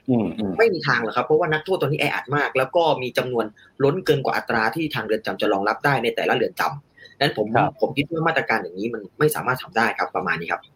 ครับอ่าเมื่อกี้เห็นคุณโตโต้เนี่ยพูดถึงว่าผู้คุมหรือแม้กระทั่งนักโทษในเรือนจำก็เองเนี่ยเรื่องของแมสเรื่องของหน้ากากอนามัย ผมนึกถึงที่น้องพลอยใช่ไหมฮะได้โพสต์ภาพหน้ากากอนามัยที่มันเป็นรูรู เป็นรูรูระบายอากาศ มีด้วยใช่ไหมฮะ อ่านี่นี่ดูดิมันเห็นแสงแบบทะลุเลยแสงมากเลยเห็นไหมเขาให้อย่างนี้จริงๆค่ะแบบเขาแจกพวกหนูมาสองอันให้สลับใช้ บอกว่าห้ามห้ามซักแล้วตากในห้องนะ เพราะว่ามันจะเป็นผ้าเดี๋ยวเอาไว้ทำลายร่างกายตัวเองอะไรอย่างเงี้ยต้องเก็บคืนนะถ้าแห้งไม่ทันก็เหม็นอับด้วยอะเขาแจกแต่แบบนี้ให้หนูอะ เออซึ่งซึ่งปกติแล้วหน้ากากผ้าเนี่ยมันก็กันจะไม่ค่อยได้อยู่แล้วนะฮะมันต้องเป็นหน้ากากอนามัย นี่เป็นหน้ากากผ้าที่มีรู แล้วก็ซักแล้วก็ต้องคืนไปรวมปนกันอีกถูกไหมฮะทีนี้เดี๋ยวให้ให้น้องพลอยเล่าให้ฟังนิดหนึ่งว่าขั้นตอนการคัดกรองโควิด ของเรือนจำฝั่งผู้หญิงเนี่ย เป็นยังไงบ้างฮะ เหมือนกับฝั่งผู้ชายหรือมีอะไรแตกต่างกันบ้างฮะคล้ายค่ะคล้ายของพี่โตโต้เลย แต่ว่าของหนูมันจะแบบเหมือนว่าแค่แค่มันต่างกันตรง เรื่องเขาไม่บอกว่าตอนติดโควิดอะไรอย่างเงี้ย ว่าใครติดบ้างหรือว่าผลเป็นยังไงเขาจะมาบอกแค่ว่า ถ้าติดคนติดก็ออกไป ส่วนคนที่เหลืออยู่ในห้องกัก ก็ต้องอยู่ในห้องกักต่อไป หนูก็แบบเอ้าแล้วไม่ตรวจฟังตรวจเฝ้าระวังอะไรต่อแล้วเขาก็บอกว่าทำตามปกติจนครบยี่สิบเอ็ดวันแล้วค่อยลงค่ะ แล้วก็แบบหนูแบบเอ้าได้เหรอวะแบบหนูแบบงง แต่ว่าส่วนที่เหลือก็เหมือนพี่โตโต้เลยค่ะ มีแบบการจัดการอย่างนั้นเหมือนกันละหลวมเหมือนกันเลย ครับครับเอ๊ะจริง ๆ แล้วคือเท่าที่ฟังจากทั้งคุณโตโต้แล้วก็น้องพลอยเล่ามาเนี่ยดูเหมือนว่ามาตรการเนี่ยมีแต่มันหละหลวมแล้วมันไม่เข้มงวด หรือบางทีก็อาจจะทำไปเป็นพิธีอะไรแบบนี้ถูกไหมฮะ ผมก็ใจอย่างนี้ถูกไหมครับครับก็ก็อย่างที่พลอยโชว์ภาพเป็นจมูกอะมันเป็นมันก็สะท้อนชัดเจนอะของของพลอยยังดีนะครับของพลอยยังดีที่ยังเป็นผ้านะฮะผมไปหนึ่งในสามเรือนจำที่ผมไปมาเนี่ย มีเรือนจำนะครับที่ เน็ตอนาถมากครับ ไม่มีแม้กระทั่งแมสขายครับ ไม่มีจำหน่ายให้กับนักโทษ แล้วนักโทษทำยังไงครับเขาก็กลัวตายเหมือนกันครับเขาก็เอาเสื้อของนักโทษนี่แหละ มาตัดตัดแล้วก็มามาทำเป็นที่ห้อยแล้วก็เอาแมสของจากเสื้อเนี่ยมาปิดปากเนี่ย ผมเห็นอย่างนั้นเลยนะผมจำเป็นต้องแบบต้องไปหาแมสมาให้เขาแต่ว่าตัวเองก็จนปัญญาจะหา เพราะว่ามันไม่มีจำหน่ายในเรือนจำ บางเรือนจำก็จะเป็นนโยบายของแต่ละเรือนจำแตกต่างกันไปที่ผมไปมาเนี่ยมีบางเรือนจำที่ไม่มีแม้จำหน่ายให้กับนักโทษ ผมก็ไม่เข้าใจว่าทำไมไม่มีจำหน่ายนะครับดังนั้นมันก็เป็นเรื่องที่จะต้องเอาตัวรอดเองของนักโทษเองนะและที่สำคัญคือ เวลาเขารู้สึกป่วยหรือเจ็บไข้เข้ามาเนี่ยนะครับ ไม่ได้แปลว่าทุกคนจะเข้าถึงการรักษาพยาบาลได้นะครับ ถ้าคุณไม่ถึงกับบาดเจ็บรุนแรงจริง ๆ นะ คุณอย่าหวังว่าคุณจะได้รับการตรวจ หรือคุณจะหวังได้รับการรักษาพยาบาล นี่คือความเป็นนักโทษหรือผู้ต้องขังในเรือนจำฉะนั้นผมอยู่ข้างนอก ผมรู้สึกไอรู้สึกมีไข้รู้สึกจะเป็นหวัด รู้สึกจะคล้ายกับจะเป็นโควิดเนี่ยผมสามารถไปตรวจที่โรงพยาบาลได้ทันที แต่สำหรับผู้ต้องขังในนั้นไม่สามารถที่จะไปตรวจได้ทันที จนกว่าคุณจะมีคำสั่งลงมาว่าถึงคิวของคุณแล้วนะ หรือถึงเวลาที่คุณจะต้องตรวจแล้วนะฉะนั้นมันก็เลยเป็นเรื่องที่ทุกคนต่างรอคอย และก็ในช่วงที่รอคอยนั้นก็เป็นการแพร่ระบาดไปเรื่อยๆ มันจึงยากมากที่จะจำกัดวงตรงนี้ครับ ครับ มันก็เลยเป็นตัวเลขที่วันนี้สะท้อนออกมานะฮะว่าเกือบสามพันคนนี่แค่สองที่เท่านั้นนะฮะทีนี้ต้องถามคุณเป๋านิดนึงว่าเอ๊ะคุณเป๋าฮะในมุมมองคุณเป๋าเนี่ย เรื่องพวกนี้มันจะแก้ยังไงดีฮะตอนนี้ว่าเรือนจำเนี่ยมันแออัดเต็มไปด้วยนักโทษ แล้วมันไม่ได้เพิ่งเป็นนะฮะมันเป็นมาหลายปีแล้ว แล้วบวกกับสถานการณ์โควิดตอนนี้อีก มันต้องทำยังไงดีฮะ ครับก็เรียนว่าปัญหาเรื่องการเข้าถึงสุขภาพอนามัยของผู้ต้องขังหรือว่านักโทษเนี่ยเป็นปัญหาเรื้อรังมานานแล้วนะครับ เหตุปัจจัยหลัก ๆ มีเหตุเดียวเลยครับ ก็คือว่างบประมาณไม่เพียงพอ ซึ่งเหตุที่งบประมาณไม่เพียงพอไม่ใช่เพราะว่างบที่จัดให้เรือนจำนั้นน้อย แต่เป็นเพราะว่าจำนวนผู้ต้องขังมีมากเกินไปมีมากเกินกว่าการคาดการและปริมาณที่สามารถจะรองรับได้ ประมาณเกือบเกือบร้อยห้าสิบเปอร์เซ็นต์นะครับเป็นอย่างนี้มาตลอดนะครับ แล้วก็ไม่มีแนวโน้มว่าจะมีใครแก้ไขปัญหาอะไรนะครับออย่างที่คุณโตโต้เล่านะครับคือ อันนี้ก็ผมผมเคยทำงานศึกษาวิจัยเรื่องเรื่องนี้อยู่นะครับ ก็ข้อมูลเปิดเผยชัดเจนนะครับว่าผู้ต้องขังที่จะไปห้องพยาบาลก่อนเอาเฉพาะห้องพยาบาลในเรือนจำแต่ละวันเนี่ย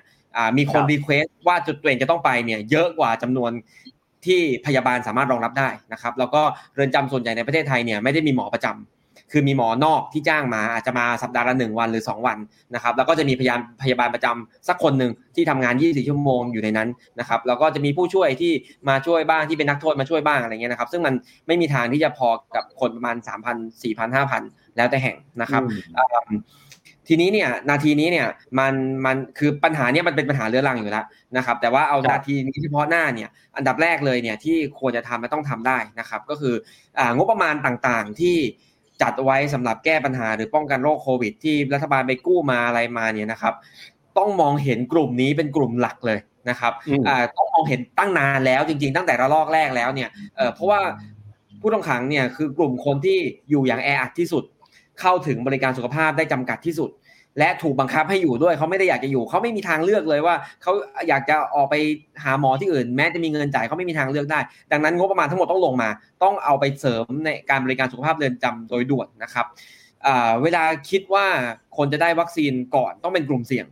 นี่คือกลุ่มเสี่ยงที่สุด นี่เป็นกลุ่มเสี่ยงที่สุดอยู่แล้วนะครับ ดังนั้นเนี่ยเวลาคิดว่าจะให้วัคซีนในชุมชนอะไรที่ไหนที่เสี่ยงก็ควรจะให้ แต่ว่ากลุ่มผู้ต้องขังเนี่ยต้องมาอันดับต้นๆเลยนะครับ รวมถึงการตรวจนะครับคนที่เข้าไปเนี่ยจะกัก 14 วันหรือ 21 วันนั้นเป็นปัญหาปัญหาหนึ่ง แต่เขาต้องได้รับการตรวจทันทีอย่างรวดเร็ว และมีประสิทธิภาพเชื่อถือได้นะครับ ถ้าตรวจแล้วกักแล้วกักตัวครบเวลาแล้วตรวจแล้วว่าไม่มีถึงจะปล่อยไปใช้กับไปใช้ชีวิตกับ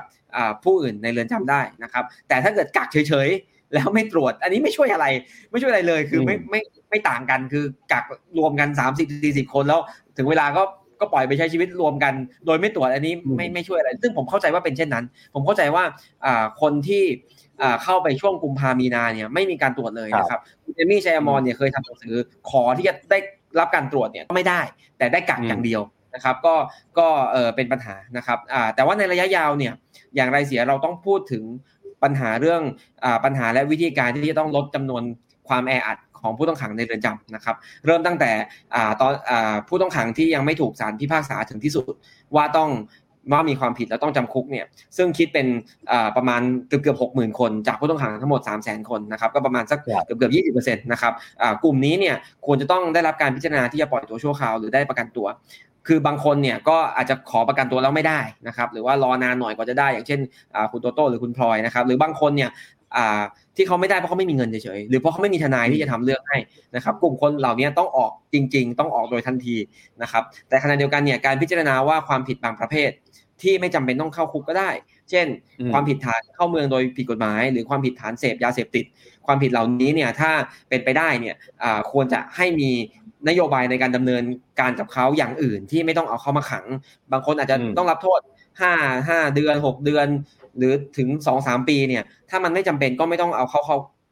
เข้าคุกก็ได้ มันก็จะลดความแออัดในเรือนจำแล้วมันจะลดปัญหาอื่น ๆ รวมทั้งเรื่องการรักษาพยาบาลและอื่น ๆ อีกมากที่จะตามมาครับ ครับพูดง่ายๆคือตอนนี้เนี่ยเราต้องลดความแออัดในเรือนจำให้ได้ก่อนนะฮะอย่างที่คุณโตโต้หรือว่าคุณพลอยบอกไปเนี่ย คือไอ้แยกกัก 21 วันเนี่ยไอ้ 21 วันนี่แยกจริงไหมแยกจริง แต่นักโทษมาจากหลายที่หลายจังหวัดก็ไปอยู่รวมกัน ติดไม่ติดก็ไม่รู้ล่ะ ได้ตรวจเมื่อไหร่ก็ตรวจไม่พร้อมกันอีกถูกไหมฮะไอ้คนไม่ติดเนี่ยบางทีก็ติดไปแล้ว เพราะว่าไปกักรวมกับคนที่ติด ทีนี้คุณพลอยครับ อยากจะรู้ว่าตอนที่เราอยู่ข้างในเรือนจำเนี่ย เรารู้เรื่องการระบาดของโควิดในเรือนจำไหมฮะ หรือว่าเรามารู้ตอนไหนจากไหนยังไงฮะหนูรู้ข้างในเลยค่ะ เหมือนแบบพี่ที่เป็นนักโทษที่เขาส่งข้าวส่งของอะไรเงี้ยเขาเขาพูดกันในนั้นว่าแบบ ในนี้ติดทุกวันเลยนะ ติดเพิ่มขึ้นทุกวันเลย ทุกวันเลย แต่ว่าเขาประกาศที่ข้างล่างเออผู้คุมอะค่ะเขาประกาศว่า อย่ากลัวมันเป็นแค่ข่าวลือข้างในไม่ได้ติดเยอะขนาดนั้น เรามีการป้องกันอย่างดีขอให้ทุกคนสบายใจค่ะหนูแบบ เอ้าแต่พอพอแบบ พอลงไปตรวจ พอรู้ข้างนอกว่าติดประมาณนี้หนูแบบโอ้เขาบอกทำโรงพยาบาลสนามกันแล้วนะ แต่ว่าไม่ต้องกลัวไม่ต้องกลัว ไม่มีอะไร อืมอืมอืมอืม เออแล้วแล้วนอกเหนือจากหน้ากากอนามัยที่เป็นรูอย่างนี้ พวกเจลแอลกอฮอล์เจลล้างมืออะไรอย่างนี้มีไหมฮะ ไม่มีเลยค่ะ ที่ห้องกักไม่มีเลยค่ะ ไม่มีให้เลย พี่ที่เขามาแจกข้าวเขาก็ใส่แค่ถุงมือยางอะแล้วก็แมสผ้าแบบเนี้ย แล้วก็เอาข้าวมาให้เอาเสื้อผ้าของเราที่กองรวมกันในห้องอะ ไปซักให้อะไรอย่างเงี้ยค่ะ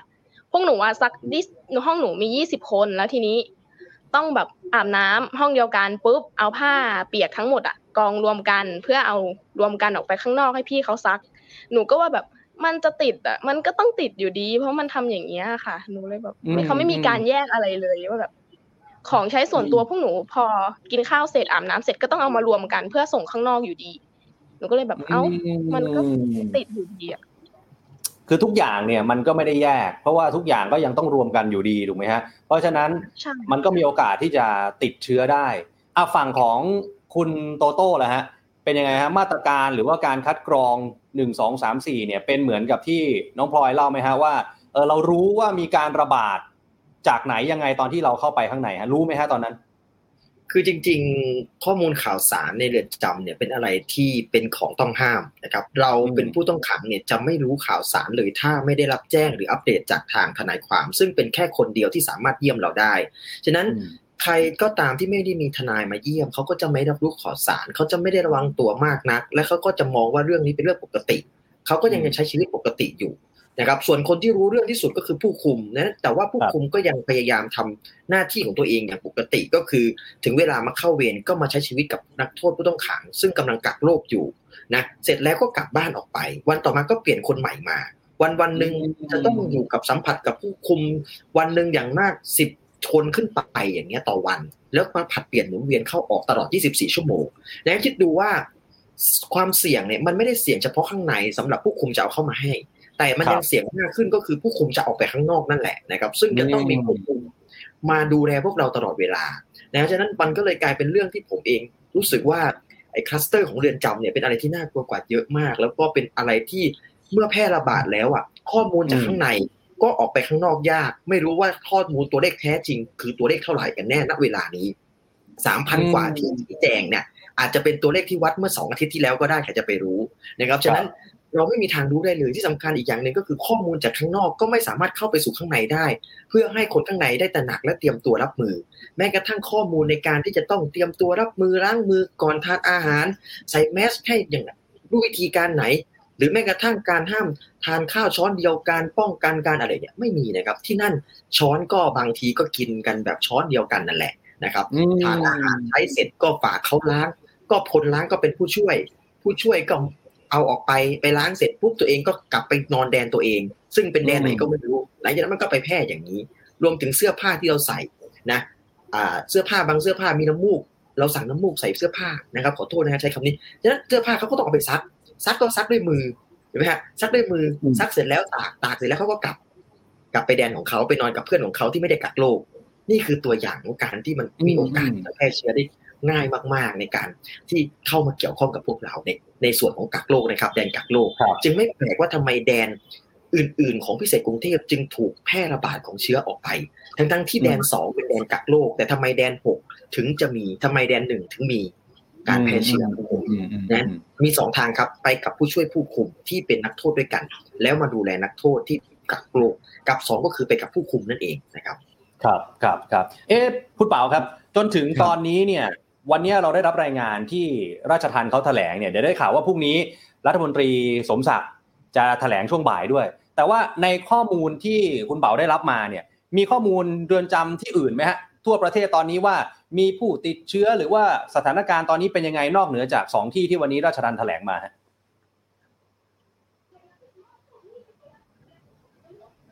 อะคุณเป๋ายังอยู่กับเราไหมฮะคุณเป๋าค้างไปแล้วนะฮะตอนนี้ อ่าเดี๋ยวรอ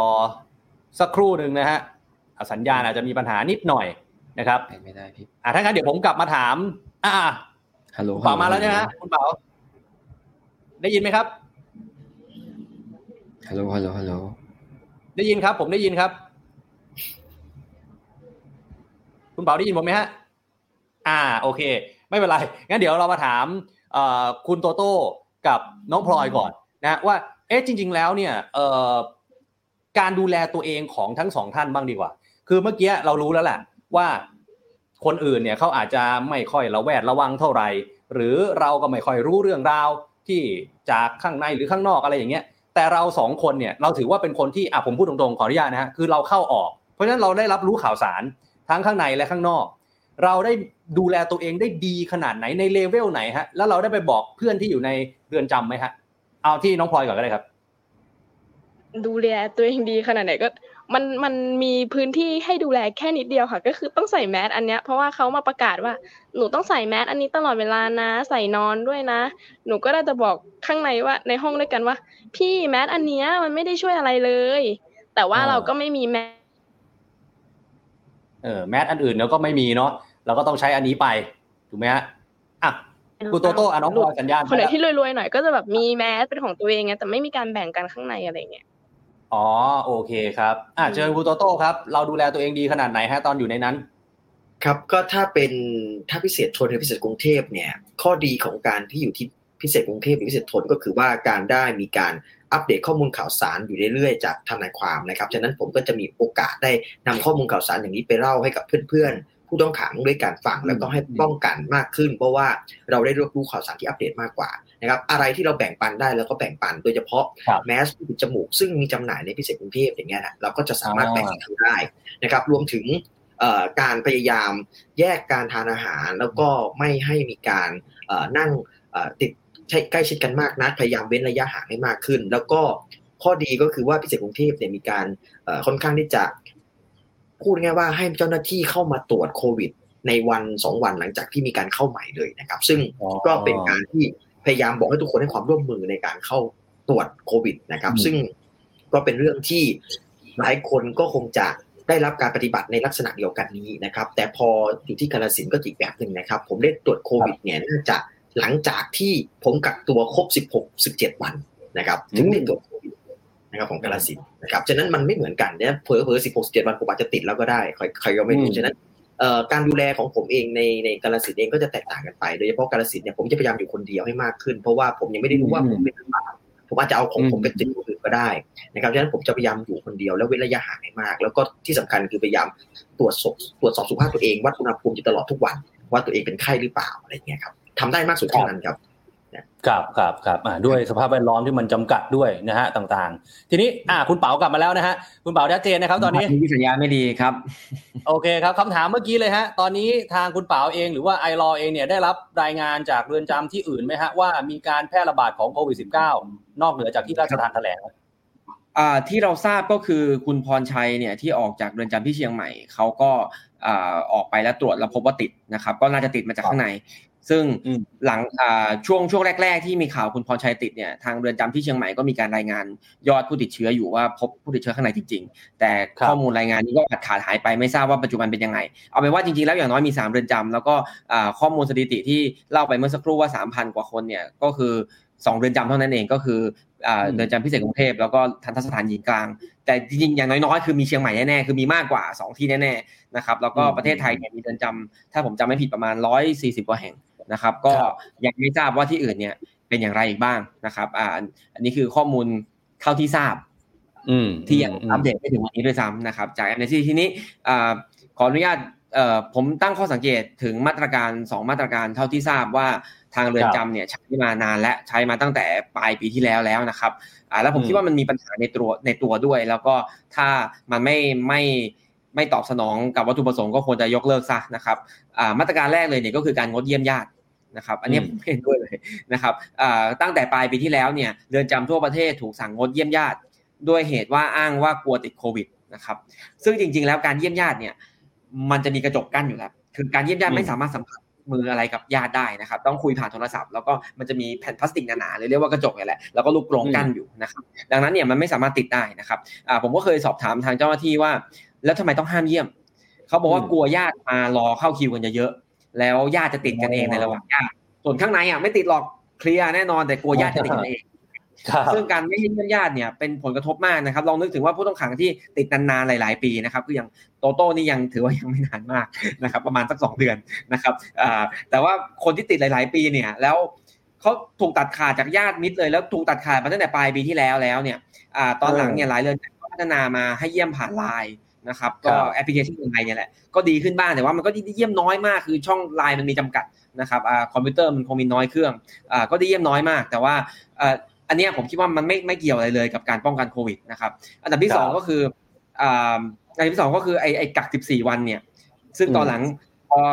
กลัวติดเชื้อก็เลยขยายเป็น 21 วันเนี่ยคือเราต้องนึกถึอืงมว่าการการกัก 14 วันเนี่ยสำหรับผู้ต้องขังที่เข้าไปเนี่ยคืออยู่ในห้องที่แออัดกัน 30 คน มีห้องน้ำหนึ่งห้องที่ไม่เชิงจะเป็นห้องน้ำแต่ว่าเป็นส้วมแล้วกันหนึ่งส้วมเดี๋ยวให้พวกเขาช่วยกันเล่าหน่อยนะครับก็คือแล้วไม่ได้ไปไหนเลยนะฮะ24ชั่วโมงอยู่ตรงนั้นอย่างเดียวอ่าอันเนี้ยเป็นการทรมานแบบหนึ่งนะครับ ซึ่งซึ่งถ้ามันไม่ไม่ได้กักตัวแบบนี้เนี่ยคืออย่างน้อยกลางวันเนี่ยเขาจะลงมาข้างล่างมาใช้ห้องน้ำรวมมาลงอาหารมาไปทำงานไปทำอะไรต่างๆ ได้แต่พออยู่ตรงนั้น 14 วันตอนหลังขยายไป 21 วันเนี่ย แล้วอืมแล้วถ้าไม่มีการตรวจอะไรเลยเนี่ย ผมคิดว่ามันเป็นการมันเป็นการทรมานเลยนะเออแล้วเอาไปอยู่รวมกันแบบนั้นเนี่ยอ่าถ้าหากว่ามันมีมาตรการอื่น เช่นการตรวจเชิงรุกนะครับ เช่นการให้วัคซีนกับผู้ต้องขังได้ แล้วไม่ต้องเอาไปขังอยู่ในห้องเล็ก ๆ เป็นเวลานานๆเนี่ย ผมคิดว่ามันจะเป็นทางออกที่ดีกว่าครับ ครับครับอะไหนๆคุณเป๋าส่งมาแล้วเอาคุณพลอยเล่าให้ฟังหน่อยฮะส้วมในทันตสถานหญิงเป็นยังไงฮะโอ้ใส่หัวเลย เล่าให้ฟังหน่อยมัน มันคือห้องส้วมที่เล็กๆอะค่ะสำหรับอ่าแล้วก็มีสองโถไว้สำหรับเข้าเอ่อถ่ายถ่ายหหนันักกด้วยแล้วก็หนูก็ต้องอาบน้ำตรงนั้นด้วยสองคนคนละข้างแล้วก็มีถังน้ำถังใหญ่ถังหนึ่งแล้วก็ถังเล็กถังหนึ่งแล้วก็ถังดำแต่พวกหนูอะต้องอาบน้ำในถังดำอาบด้วยกันแบบ เอาแค่หมดถังดำนะ เพราะว่าน้ำมันจะเปิดปิดเป็นเวลาอะไรเงี้ยหนูแบบโอ้โหแล้วขันมันก็ต้องแยกใช้อีก แต่ว่าขันอาบน้ำก็ใช้ด้วยกันอยู่ดีค่ะ ตักน้ำก็ตักจากถังถังใหญ่นั่นแหละ มาใส่กระแป๋งอันเล็กอะสีดำอ่าๆแล้วก็อาบน้ำอ่าแล้วก็ห้ามตากผ้าข้างในอยู่แล้ว อย่างที่หนูบอกว่าเขากลัวว่าจะเอาผ้าพวกนั้นแบบมาทำลายตัวเองอะไรอย่างเงี้ยก็เลยแบบโอ้โหคือไม่ดีคือรู้สึกว่ามันแย่ครับครับคือพูดง่ายๆว่า ไอ้ที่ผมฟังจากที่คุณพลอยเล่าเนี่ย หมายความว่าเวลาเราอาบน้ำห้องหนึ่งก็คือสองคนถูกไหมผมเข้าใจถูกไหมใช่ค่ะอ่า ก็คือห้องละสองห้องละสองห้องละสองแบบนี้วนๆไปเรื่อยใช่ค่ะ จนครบคนๆอ่าอ่าอ่าของคุณโตโต้เหมือนกันไหมฮะ สภาพส้วมในนั้น ผมผมไม่เคยเห็นของผู้หญิงแต่ว่าคิดว่าน่าจะน่าจะคล้ายๆ ในรูปแบบของการจัดวางตำแหน่ง แต่ว่ารูปแบบการอาบไม่ไม่เหมือนกันครับเพราะว่าของผมจะเป็นจะเป็น จะเป็นส้วมที่ที่เปิดเปิดโล่งหมดนะฮะเปิดโล่งหมดจะจะอืมจะมีแค่บล็อกแค่กั้นไม่ให้เห็นช่วงล่างนิดเดียวเท่านั้นเอง แต่ก็แต่ก็ไม่ได้ปิดมิดชิดมากนะครับ ที่สำคัญคือเราต้องใช้ชีวิตอย่างที่พี่เป๋าบอกอะฮะถ้ากักโรคอะคุณก็ต้องอยู่กับส้วมอยู่กับห้องนอนไปอย่างนั้นตลอดเวลา 24 ชั่วโมง จนกว่าคุณจะได้ออกไปข้างนอก บางคนเนี่ยปวดเข่าอย่างผมเนี่ยพี่สมยศอย่างเงี้ยปวดเข่ามากนะครับ เพราะว่ามันไม่ได้วิ่งมันไม่ได้เดิน มันอยู่ในห้องอย่างนั้นตลอด ยิ่งผมเปลี่ยนเรือนจำถึงสามเรือนจำผมก็ต้องไปกักโรคทั้งสามเรือนจำและผมก็เหมือนไม่ได้ออกไปไหนเลยนะยิ่งกาลสินธุ์เนี่ยผมเหมือนถูกทำโทษคือขังเดี่ยว ในห้องเล็กๆนะสี่คูณสี่เมตรเนี่ยอยู่คนเดียวอย่างนั้นเกือบสิบหกวันนะครับอืมไม่ได้ไปไหนเลย แล้วก็ต้องใช้ชีวิตอยู่งั้น ที่สำคัญคือคุณอาบน้ำได้อย่างที่พลอยบอกคือ คุณต้องนั่งอาบอย่างเดียว คุณยืนอาบอืมไม่ได้ ฉะนั้นตลอด 60 วันที่ผ่านมาเนี่ยผมนั่งอาบน้ำมาตลอดนะจนชินแล้ว จนมาอาบทุกที่บ้านทุกวันนี้นะนั่งอาบเนี่ยไม่ไม่ได้ยืนอาบฉะนั้นการทำความสะอาดมันก็มันก็จะไม่ได้ทั่วถึงนะครับ บางพื้นที่บางเรือนจำจำกัดการใช้น้ำด้วย น้ำจะเปิดปิดเป็นเวลา เราอาบครับเยอะเราก็กลัวน้ำหมดก็เกรงใจเพื่อนนั้นอาบวันละอืมกี่ครั้งก็ตกลงกันก่อน อันนี้ก็เป็นตัวอย่าง ครับฉะนั้นครับผมคิดว่าการสุขอนามัยเองก็มีปัญหาในเรื่องนี้เหมือนกันในเรื่องของการปิดเปิดน้ำแล้วก็การอาบน้ำที่พื้นที่มันจำกัดมันแคบมาก แล้วเราก็ต้องอยู่กับพื้นที่อย่างนี้ไปทั้งกินข้าวนอน และเข้าห้องน้ำก็จะอยู่ที่เดียวกัน ในเวลาที่คุณกักลูกอยู่นะครับอืมอืมอ่าสุดท้ายครับ คุณเปาครับเอ่อเท่าที่ผมฟังแถลงจากฝั่งภาครัฐมาเนี่ย เราแทบจะไม่ได้ยินทางสบคเนี่ยพูดถึงคลัสเตอร์เรือนจำหรือว่าการระบาดของโควิด ในเรือนจำเลย เท่าที่ผมจำได้เนี่ยน่าจะมีที่นาราธิวาสแล้วก็อีกจุดหนึ่งก็คือที่เชียงใหม่ที่ทางสสจเชียงใหม่เป็นคนพูดเองในตอนแรก คุณเป๋าคิดเห็นยังไงฮะ ที่ศบคเหมือนจะแทบไม่ได้พูดถึงคลัสเตอร์หรือการระบาดในเรือนจำเลยฮะถ้าไม่มีเรื่องโควิดนะครับ คนที่อยู่ในเรือนจำก็ถูกพูดถึง แล้วก็ถูกนึกถึงเป็นคนกลุ่มหลังๆอยู่แล้ว ในสังคมไทยหรือว่าสังคมอื่นทั่วโลกด้วยนะครับครับอ่าทีนี้พอมีโควิดแล้วมันก็ไม่แปลกอะไรที่จะไปนึกถึงคลัสเตอร์คลองเตย บางแค หรือว่าสุขุมวิทอะไรก่อนก็เป็นธรรมดานะครับ ดังนั้นทีนี้ตอนนี้เนี่ยมันไม่ได้แล้วอ่าเรียนตรงๆนะครับ ผมก็คงคิดเห็นเหมือนหลาย ๆ ท่านที่คอมเมนต์มานะครับอืมว่าเอ่อ ถ้าไม่ใช่เป็นเพราะว่ามีผู้ต้องขังคดีการเมืองที่มีชื่อเสียงที่เข้าไปช่วงนี้แล้วออกมาแล้วติดเชื้อเนี่ย เราอาจจะไม่ได้รู้เรื่องพวกนี้เลย เราอาจจะพูดถึงเรื่องพวกนี้กันน้อยมาก คือมันอาจจะมีผู้ติดเชื้อเรือนจำอาจจะตรวจและรักษาเท่าที่ศักยภาพจะมี แล้วมันก็ติดติดแพร่แพร่หายหายกันไปอยู่ในอย่างนั้นนะครับ ซึ่งเป็นเรื่องน่ากลัวมาก แต่ว่าในโอกาสนี้เนี่ยซึ่งอ่าพอพูดง่ายๆคือคุณลุงอะแหละครับพอคุณลุงประกาศว่าตัวเองติดปุ๊บเนี่ยเรือนจำก็แถลงข้อมูลอืมสามพันกว่าออกมาครับแล้วผมก็คาดหวังนะครับว่าพรุ่งนี้เนี่ยอ่า ที่รัฐมนตรียุติธรรมจะแถลงเนี่ยก็คงจะมีข้อมูลจากเรือนจำทั่วประเทศมาเป็นอย่างน้อย ว่าตกลงเรือนจำอื่นๆเป็นยังไงไม่ติดก็ไม่ติดนะฮะไม่ติดก็ดีไปโล่งใจนะครับและหลังจากวันนี้เป็นต้นไปสบคก็คงจะต้องพูดถึงบ้างว่าทำอย่างไรกับที่เกิดขึ้นในเรือนจำนะครับ แล้วทรัพยากราธาทางสาธารณสุขงบประมาณต่างๆ ที่มีช่วยแจกจ่ายและอัดฉีดลงไปที่เรือนจำโดยเร็วที่สุดนะครับ ซึ่งตอนนี้ถือว่าช้าไปแล้วช้าไปมากแล้วคนติดเป็นพันอยู่ในนั้นเนี่ยนะครับ แต่ว่าก็ทำเถอะยังดีกว่าไม่ทำอะไรเลยครับ ครับ โอเคครับ วันนี้ขอบพระคุณแขกรับเชิญของเราทั้ง 3 ท่านนะครับ ขอให้ทั้ง 3 ท่านปลอดภัยจากโควิด สุขภาพร่างกายแข็งแรงนะครับ วันนี้ขอบพระคุณมากนะครับ ขอบคุณครับ ขอบคุณครับ สวัสดีครับ ขอบคุณผู้ชมด้วยนะครับ ที่ติดตามชม The Standard Now นะครับ วันนี้เราลากันไปพร้อมกับแขกรับเชิญด้วยเลยแล้วกันนะครับ ขอบคุณทุกการติดตามทั้งทาง Facebook Live YouTube Live แล้วก็ The Standard Podcast นะครับ พรุ่งนี้2ทุ่มกลับมาเจอกันใหม่กับผมออฟชันนนท์นะฮะที่ The Standard Now นะครับ เราสี่คนพร้อมทีมข่าวลาไปก่อนนะครับ พบกันใหม่พรุ่งนี้ครับ สวัสดีครับ Standard Podcast, eye opening for your ears.